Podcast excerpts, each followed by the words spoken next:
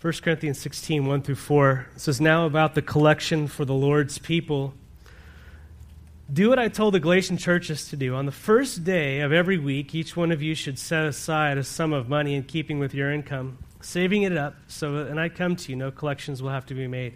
Then when I arrive, I will give letters of introduction to the men you approved and send them with your gift to Jerusalem. If it seems advisable for me to go also, they will accompany me. Paul just got done. I mean, this is like typical Paul shifting gears here.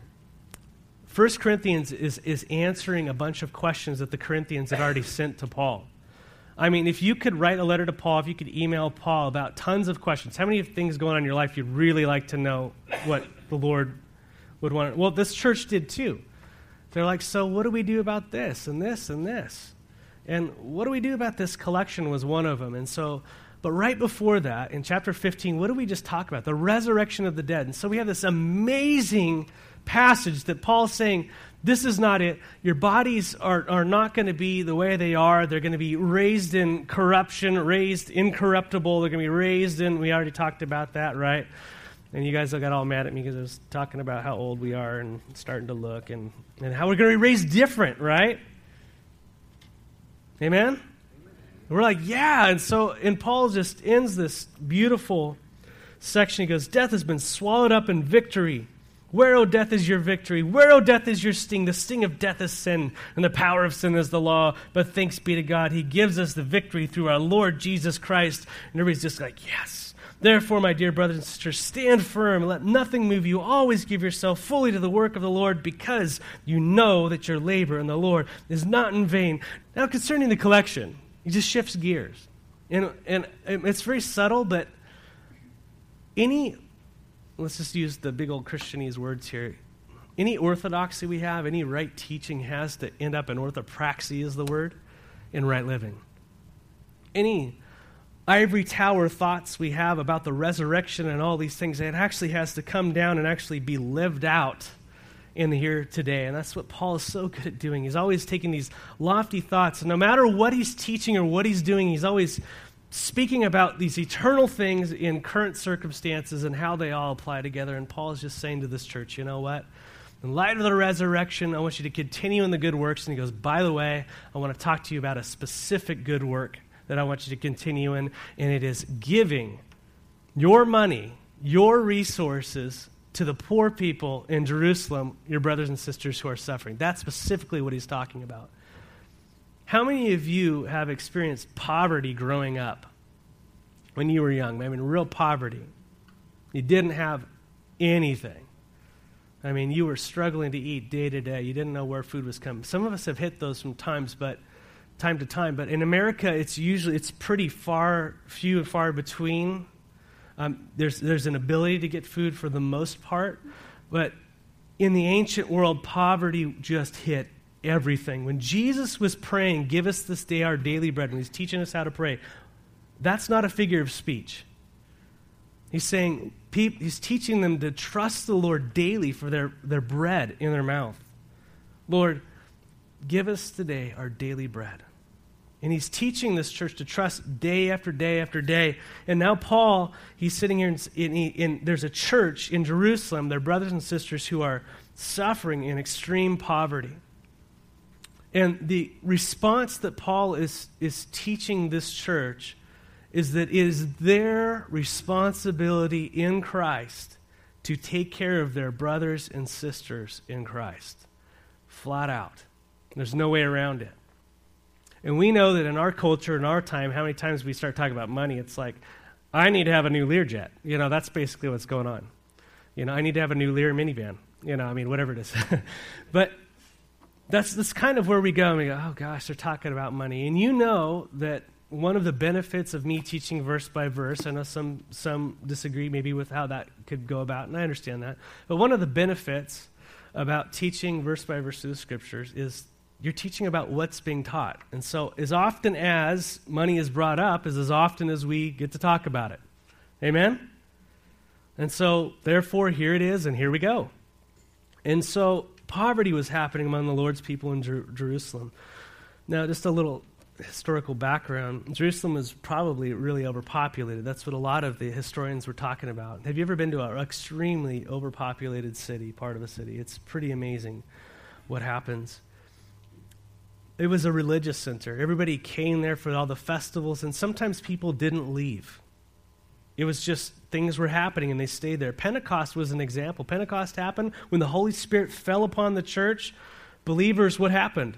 Did they go back? Not necessarily at first. They all hung out together, and the reason would be why, because that's the church. That was the only church. And they all hung out. And we see these situations arising within the church. How does our faith play out to our fellow man? Well, you got to love one another. How does that look? We got to take care of one another. And so, one of the main concerns right off the bat was taking care of the widows in the early church, correct? And Paul lays down some guidelines about how to do that later on because there were some abuses, but right away they had to take care of that. And so you see, there was a tremendous need for uh, widows to be taken care of in the early church. We've seen other examples of people bring, selling their property and taking their money and bringing it to, and laying it at the apostles' feet to distribute to those in need throughout the church. Why were they doing that? And we, we see examples of people who did that for wrong reasons and they got smoked on the spot, you know, Ananias and Sapphira. But we see Barnabas who did that, who took his land and, and sold it and brought it and laid it at the apostles' feet. And it was distributed. It was, uh, there was a, an actual outflowing, a welfare that was happening from the church to the people. And it was coming from the people to the people. Now, you can imagine there's only so much land, so much property, so many things that can be sold. And as time goes on, what happens? there's less things to happen, and people start suffering. So, another thing that happened persecution broke out very early within the church. Remember, after Stephen was one of those uh, chosen to take care of the widows? Well, they didn't like him very much, and he started preaching the gospel to them, and he got he was killed was he not? And it says, In that day, a great persecution started out against the church of God. And Saul, chapter 8, sought out to destroy the church. And he would go from house to house, pulling out the people who followed the way, jailing them, separating people from families, yanking them out, throwing them into prison. What do you think the result was within the Christian church? Well, people scattered. There wasn't as much resources. There were also people who now were a, unable to work and they had family to take care of. That couldn't happen. Jobs. There was a high amount of hatred towards the church. And so, guess what? The general population was not going to give jobs towards Christians in fear of, wow, they're getting persecuted. Let's not even touch them with the 10 foot pole. We have some of that going on in our, our culture in certain ways. And so there was persecution that broke out. And who knows how effect, this affected their ability to work and to buy and sell. Imagine if this, this happened to you. Imagine if this was us. Lastly, there was a severe famine about this time. If you remember Acts 11:28, a guy named Agabus came down from Jerusalem and he started prophesying that there would be a great famine in all of the Roman Empire. And we find out that it says in little brackets, the person writing this afterwards said, yeah, it happened in the, in the reign of Claudius. And we go, okay, that's neat. And then you find from extra biblical um, writings like Josephus, when he's talking about Helena, who was the queen of somewhere in, uh, or the mother of, a, of the king of something northern Syria, came down to Jerusalem. She saw the great poverty. She spent a lot of money to, you know, sent ships to Alexandria, brought it back because the people were dying everywhere. When was that happening? Right here. And so there was great great poverty, great strife within the church. People were not able to eat, were not being able to be taken care of. And Paul was stirred up to be able to love and to help them and support them. So, why was Paul stirred up? Why did he stir up all the churches? If I came to you and said, Listen, each of you, give something when we meet together on Sunday morning because there is a need, there's something, there's a kingdom principle that has to be happened, Where, do our minds instantly go? You know, I mean, wherever it is. I don't know about you, but what's the motive behind this and all this stuff? So Paul is working with this church to try to stir them up. Why do we give? Who do we give? How do we give to? And he starts to answer this all in these questions. And by the way, this is not all inclusive on how we give. This is just dealing with uh, people within who are hurting within the church. So Paul stirs up the churches to help support them. The church in Jerusalem asked Paul to remember them, if you remember that. Why was he stirred up? If you remember when he went to uh, Jerusalem, he was talking to the head honchos there, uh, Peter, James, and was it John? I think, yeah, and in Jerusalem. And, and they heard of all the great things that he had done, that God had done through him. In the Gentiles, he said, Yeah, you know what?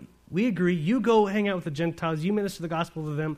We'll stay and we'll minister to the Jews. The only thing we ask of you is that you remember the poor.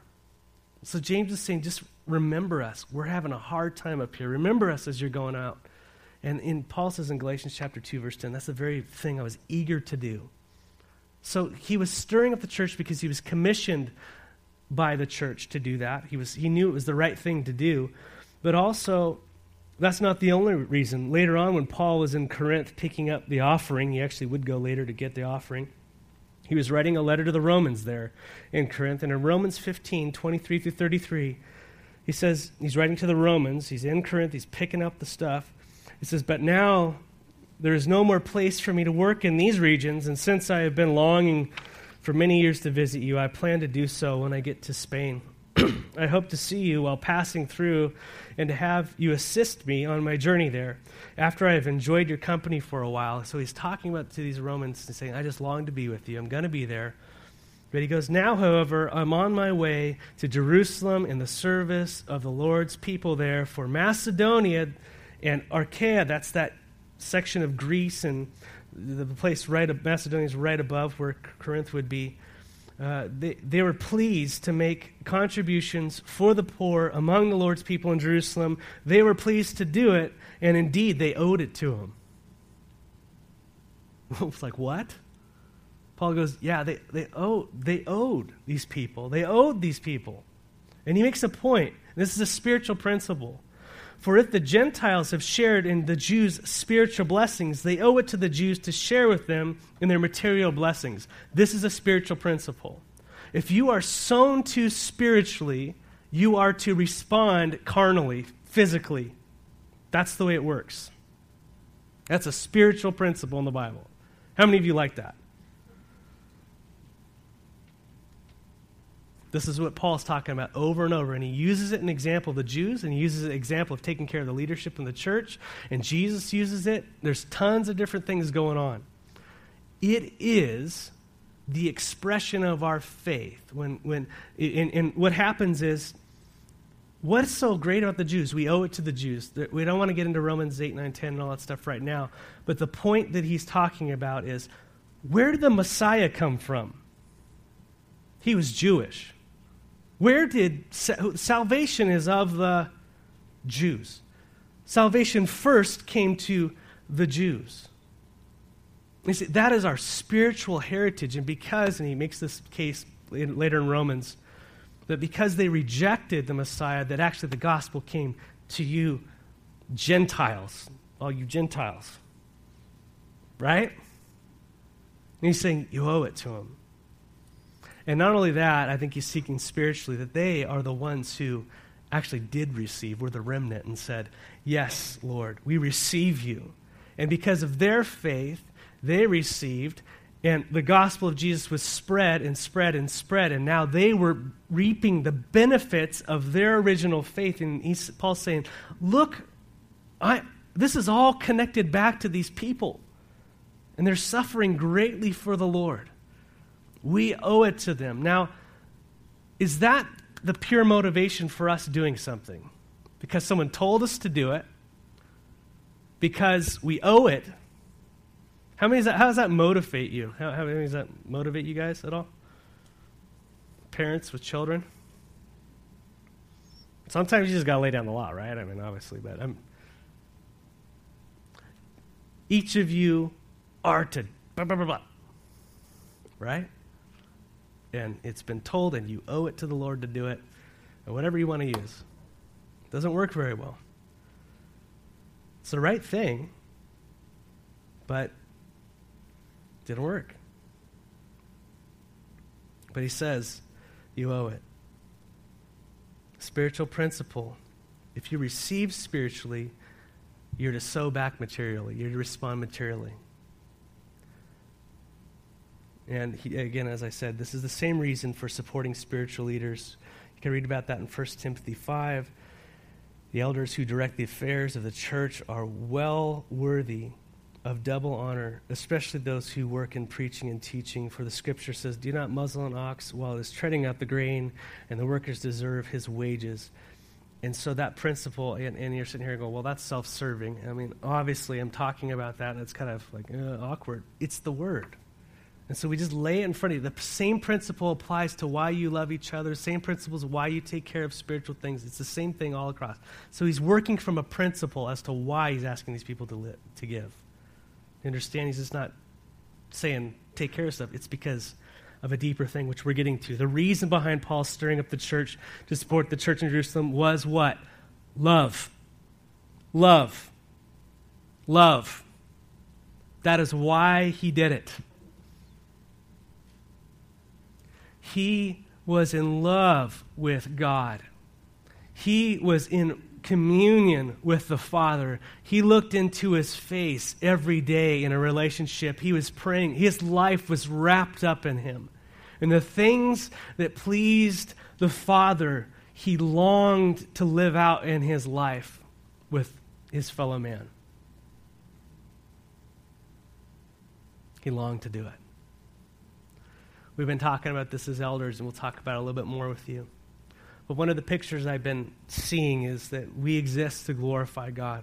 and that happens as we focus on the Father through the person of Jesus Christ.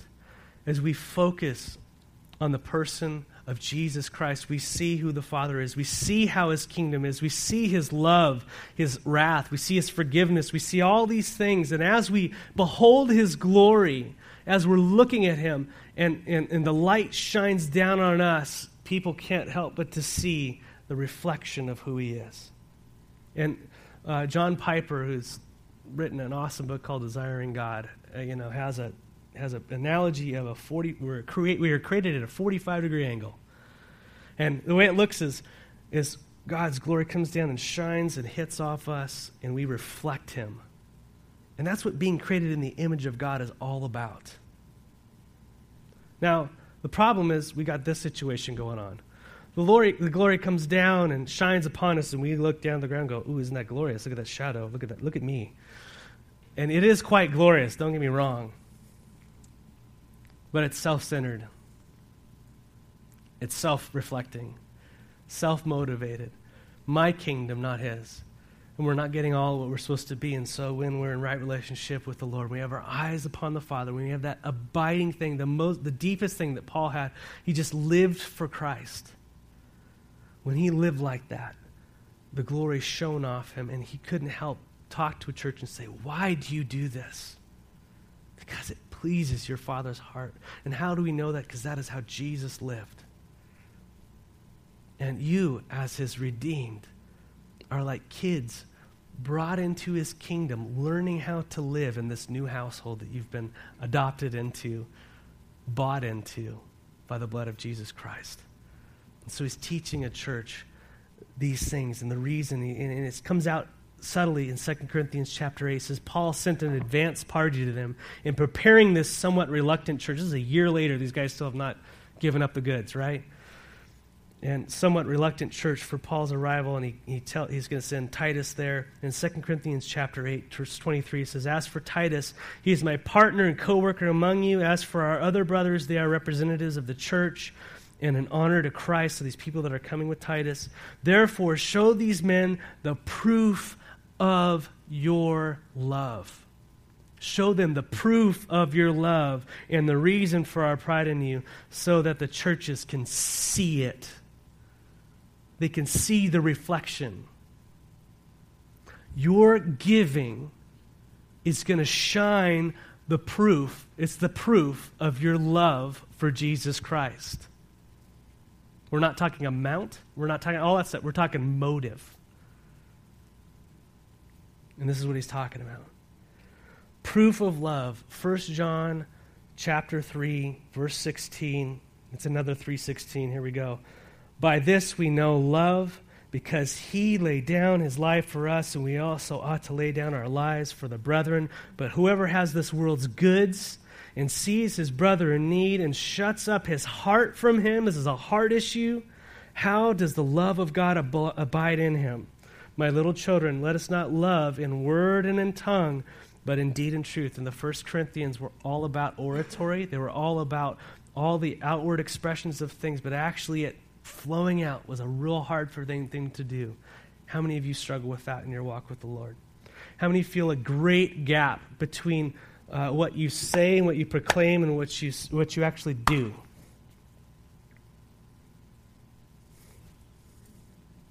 chief of sinners right here. Paul is saying that the way that we you're going to display your love, church, is you're actually going to do it. You're going to give. You're going to give. Flat out. So I don't I hope that kind of clears up a little bit of why he's doing what he's doing. So he's going straight to it. Now about the collection. And it's for the Lord's people.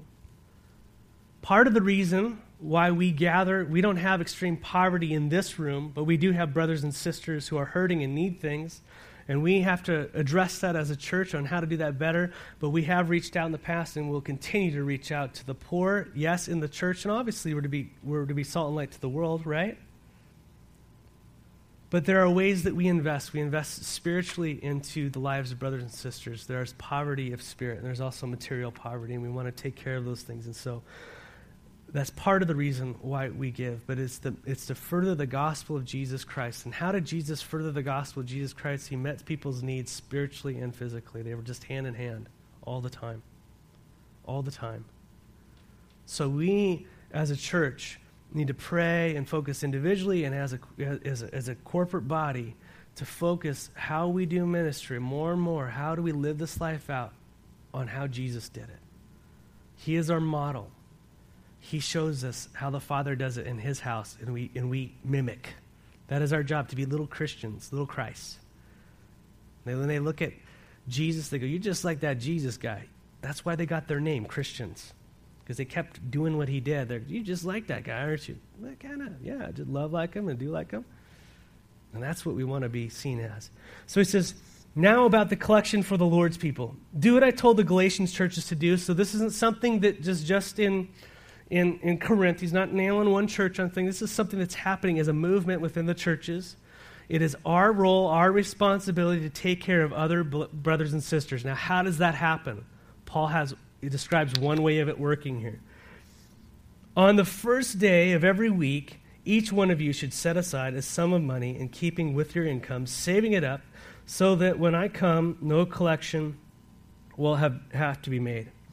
And so, the question is when is this to take place? Paul lays it down pretty, pretty clear. This collection that he's talking about takes place on the first day of every week. Now, why is he talking about the first day of every week? What is the first day of every week? Sunday. Why? Very interesting. We see that Jesus rose again on the third day, which on the third day, which is not the third day from when he died, which he rose again on the first day, which is Sunday. He rose on a Sunday. Very interesting. He, you know, the, the road to Emmaus, those guys, what happened when he appeared to them? What day was that? That was the day of the resurrection. It was the first day. We get some time later, all of a sudden, they appear in, uh, you know, Jesus appears to them where they're all hanging out, and what happens? It's the first day. So Jesus, and he starts breaking bread with them. We see this pattern over and over. When is Pentecost? It falls on a Sunday every year for 4,000 years. It falls on a Sunday. When was the church born? On a Sunday. Very interesting. And so we see this pattern. Remember Eutychus? Remember he's hanging out there? Paul is talking forever and ever. Pastors. And he falls out the third story window. What day of the week was that? Not that Eutychus was thinking about it, but it was on the first day of the week when they were all gathered together. Something had happened in the life of the church to where that impacted them. Jesus set the model. He didn't command it. It didn't, there's no command here, but there was a pattern within the church that they met on the first day, the day that he rose again. And we see it all throughout the New Testament. Did they also attend, the Jewish church attend synagogue? Yeah. Of course they did. And so the question is, well, well, no, that's unacceptable. You know, you can only worship on one day or the other. Listen, I think every day is the Lord's day. I think every day is the Lord's day. And if you choose to worship on a Saturday morning, praise God, enjoy it, praise the Lord. But guess what? Sunday's a very special day as well in the heart of the Lord. He wouldn't have had all these incredible things happen on these days and shown up on these days if, if he didn't think so. But they were meeting on the first day, and the idea is when was this offering to take place? When they got together as a church. When did they get together? On the first day. That's what was happening in this church. On the first day of every week. How often was this collection to, to take place? Every week. So it was to be on the first day. It was when they gathered together corporately. Secondly, how often? Weekly. Weekly, they took a collection. Now, real quickly, who's to be involved with that?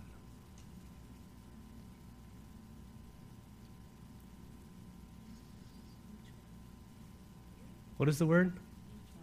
Each one. You know what? I'm trying to find a way out for you guys, so I was looking in the Greek, and I found out that it actually means each one. it's a bummer. No, it's not. It's glorious. So it means each one. Now, let me let's get down to practical. What is he saying? He's saying when the church gathers together, there is to be an offering. And it's to be made with the people and the work of the Lord in mind. And obviously, this is not the full scope of what he's talking about in giving. We'll see that in other places where he's talking about other things. Like I said, taking care of the pastors and all that other great stuff. I'm not going to get into that. But there was a time set aside specifically for this church to give as an act of worship, as a show of love. And each one was to be involved. Each one. I don't know about you, but I have had a sporadic Christian walk. Any of you? In my prayer life, in my devotional life, in my giving life, in my. And, and I read that each one, and I go, I know I should do it. I've been told to do it. But there's just an inconsistency in my life. Anyone? and you uh, have react in guilt, and then you start going, well, and you start just doing all these things, and you start throwing these excuses out. What does it all come back to? It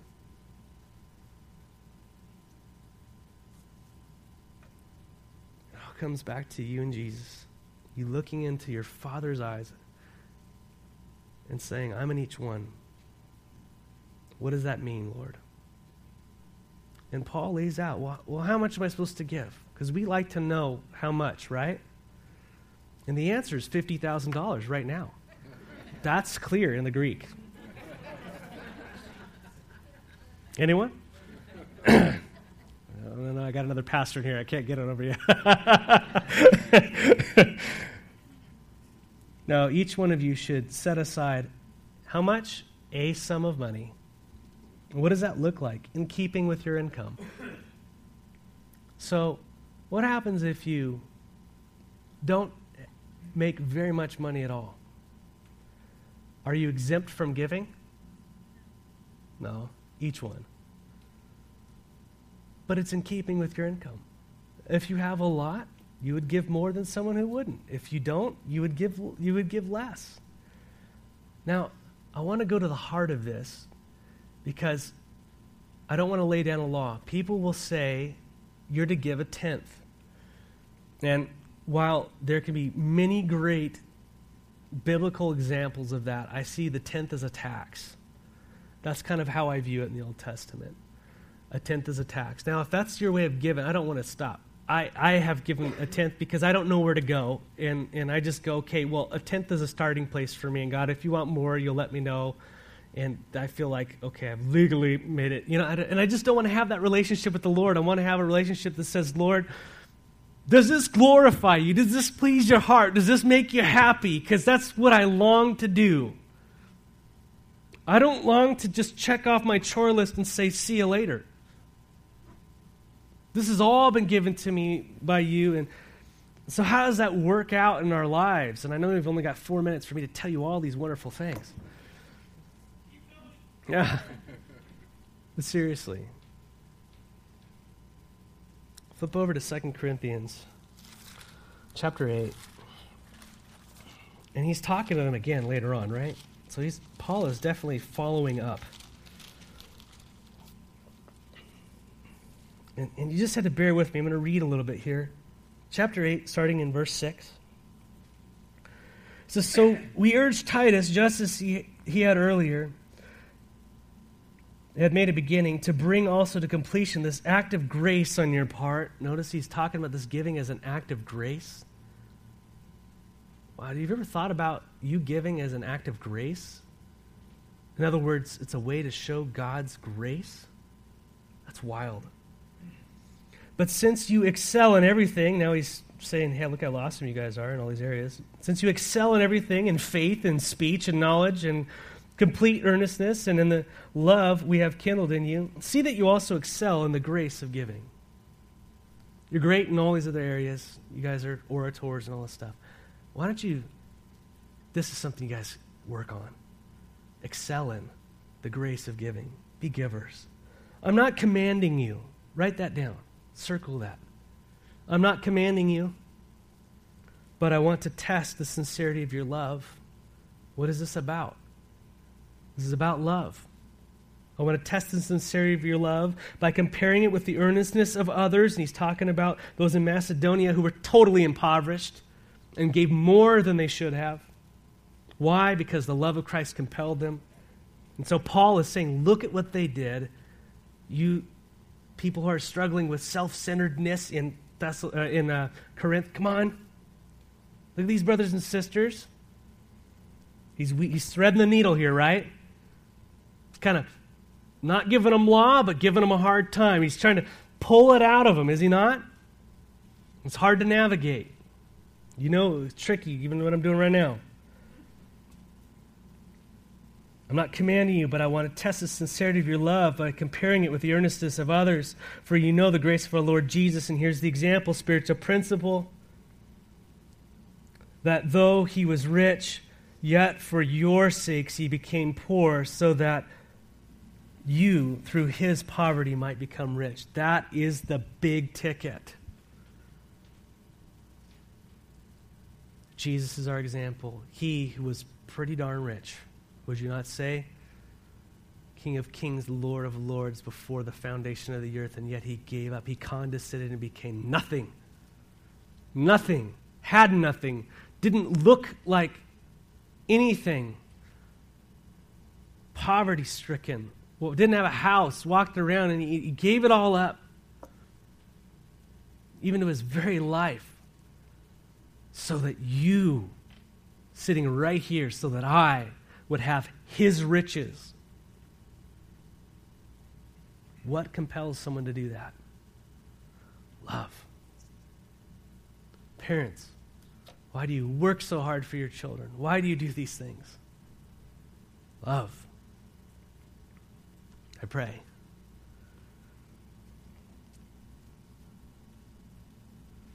And here's my judgment about what is best for you in this matter. Last year, it's been a whole year, you were the first not only to give, but also to have the desire to do so. Now finish the work, so that your eager willingness to do it may be matched with your completion of it according to your means. According to your means.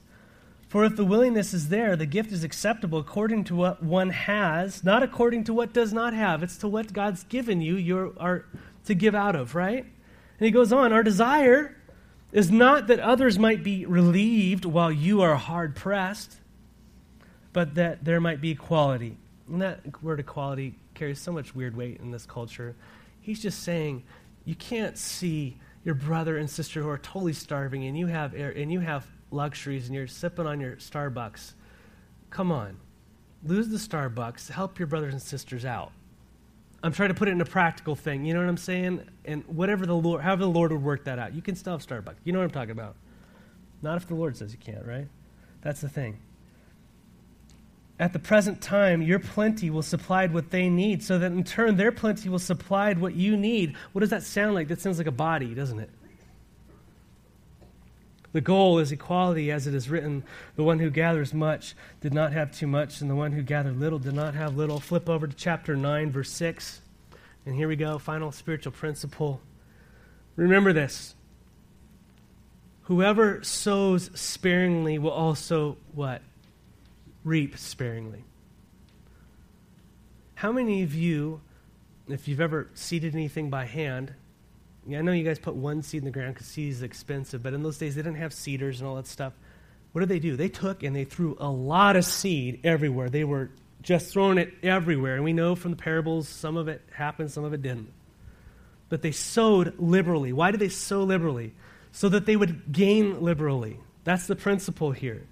Whoever sows sparingly is also going to reap sparingly, and whoever sows generously will also reap generously. Each of you should give Here's the principle. How much? Is it a tithe? Is it, a, is it, is it all? Is it half? Is it nothing? Is it each of you should give what you have decided in your hearts to give. So what's in your heart? That's the question. Not reluctantly or under compulsion, for God loves a cheerful giver. A hilarious giver is the word in the Greek. And God is able and here's the part why wouldn't I do that? Out of fear or out of covetousness or out of something I want to have. So there could be greed, there could be all these motives in there. And God is able to bless you abundantly so that in all things, at all times, having all you need, you will abound in every good work, as it is written. They have freely scattered their gifts to the poor, their righteousness endures forever. We miss out greatly when we hold on to what God has given us. And God has called to us invest in his kingdom, and part of that is right here at CCF. How does that work out? When we gather on the first day, we give. How often do we give? I give whenever I get paid. I know it's weird. I get tithe from you guys, I give back. It's funny. Well, what about other situations? Well, Christine and I have we always have this, this standing thing that if we some, need, see someone in need, we don't need to confer about it so much as go take care of it. And that means that we have a little bit set aside for helping people. It's part of our life. We expect to do this through the church as a biblical example with the, laying it at the apostles' feet, so to speak. I'm not an apostle. But that's the model the Lord gives us. There's, there's an indirect giving, and through the leadership of the church, it's dispersed. and We help people. Yes, we do. Many of you have been touched in those situations. But there's also the direct giving, where my heart is looking for opportunities to bless my brothers and sisters. If I'm listening to someone and they are feeding me consistently spiritually, guess what? I have to respond by meeting materially. That's what happens. That's how my heart is compelled. There are people who are doing the work of the ministry in this valley. There are people and missionaries and all those things. And this is not a situation to say, you know, us only. This is biblical. We give on Sunday mornings. We give of what is the Lord's put in our hearts. But above and beyond that, whatever the Lord says, however He says, manage our lives in a way that says, I want to be a giver. And what does Jesus say? You give, and you will not be able to contain what I've given you because you are a giver, and that is how I work. And I, I just, it frees us. It frees us so deeply when we give. And I know it sounds self serving. It, it, it, it does because I'm a pastor, and that is why Paul said, I don't take anything from you. And Paul had the luxury of not having a wife and kids. But he said, freely, I do this so that you know I'm all about the gospel. Give and let your hearts be free. And as we give, as Jesus give, we find incredible blessing and the love of Christ flows. It's just one part of how we follow Jesus and honor and glorify him. Amen. And guess what this is going to do in closing? This is going to challenge us about what we're doing. And it's supposed to. And it's not supposed to challenge you according to what Matt wants you to do. You just open the Word, you start reading how Jesus lived, the apostles lived, start reading what they start saying about this, and you go, Father, what brings you glory? What pleases your heart? And you just ask Him, and then you start moving, and you start giving, and you find out, I tell you what, I just, I know, but I can't count the number of times to where God has given me something and I had just given something. And has that ever happened to you? And often, you're just going, you're playing hot potato with the things of God. And it's just miracles happen. And I'm not even, it's just, it's just amazing. As you're just giving and you see a need and you just go, you know what, I'm going to meet that need. And you step out and meet that need, and all of a sudden, someone dropped an envelope in a mailbox, and you're going, and it was for the same amount you just give away. Tell me God is not real. Tell me God does not want to encourage that in my life and in your life. To trust Him, and to not hold on to things that are going away, but to invest in the kingdom. Pray about it. Seek the Lord. Glorify Him in all things. And again, I'm looking forward to doing more of this with you. You know, I just got an email about the Gospel for Asia stuff that we're we are so blessed to. You guys, you did two wells. We talked about putting one well in Asia last year so that church can come together and, and it would be put next to a we, we, we put it right next to a, a church or a bible school or whatever it was and it was so the untouchables could come and have water and we were like, oh, I don't know if we'll do one. We did two. Whoops. Lord, help us with our well. Wish we could just do that one here. You know, it's like maybe Asia will help us out over here. You know, like they're like, man, this church just give, just give. It's funny as we gave that away. We wasn't it within Marcus? How how close was that that we got a grant for twenty thousand dollars? No coincidence. We go ahead and provide two wells for a foreign, uh, you know, for people we don't even know, we will never see, not know what's happened. But the love of Christ compelled you guys. And what happened is our church got a grant immediately for $20,000 right after that happened to help take care of engineering costs for our things. What is God teaching us? I got you. Just connect with me, love deeply. Amen? So it starts here. It starts here. Who, who's in need? Who has something they need or something they can give? And this is how we look at the body of Christ. How can I give? How can I be a giver? I want to be a giver, not a consumer. And by the way, part of being in the body is receiving too, isn't it? Some of you need to work on that. Anyone else? You have a lot of great givers in this body. You are amazing people. By the way, I don't even know what happens with the finances. I just want you to know. I just know, like, what the bottom line was. I don't know who does what or any of that. That's none of my business. Praise God. Amen. So I just want you to know that I'm with you. Lord God, we want to give you glory in all this. Teach us, Lord, more and more in every area of our lives to be consistent and not emotional in these things that are yours. Help us to be prepared to give regularly to you and your work. That it wouldn't be an afterthought, but it would be the first thing, like the first day of the week. And that you would have the first and the best and the most sweetest of what we've done and what we have.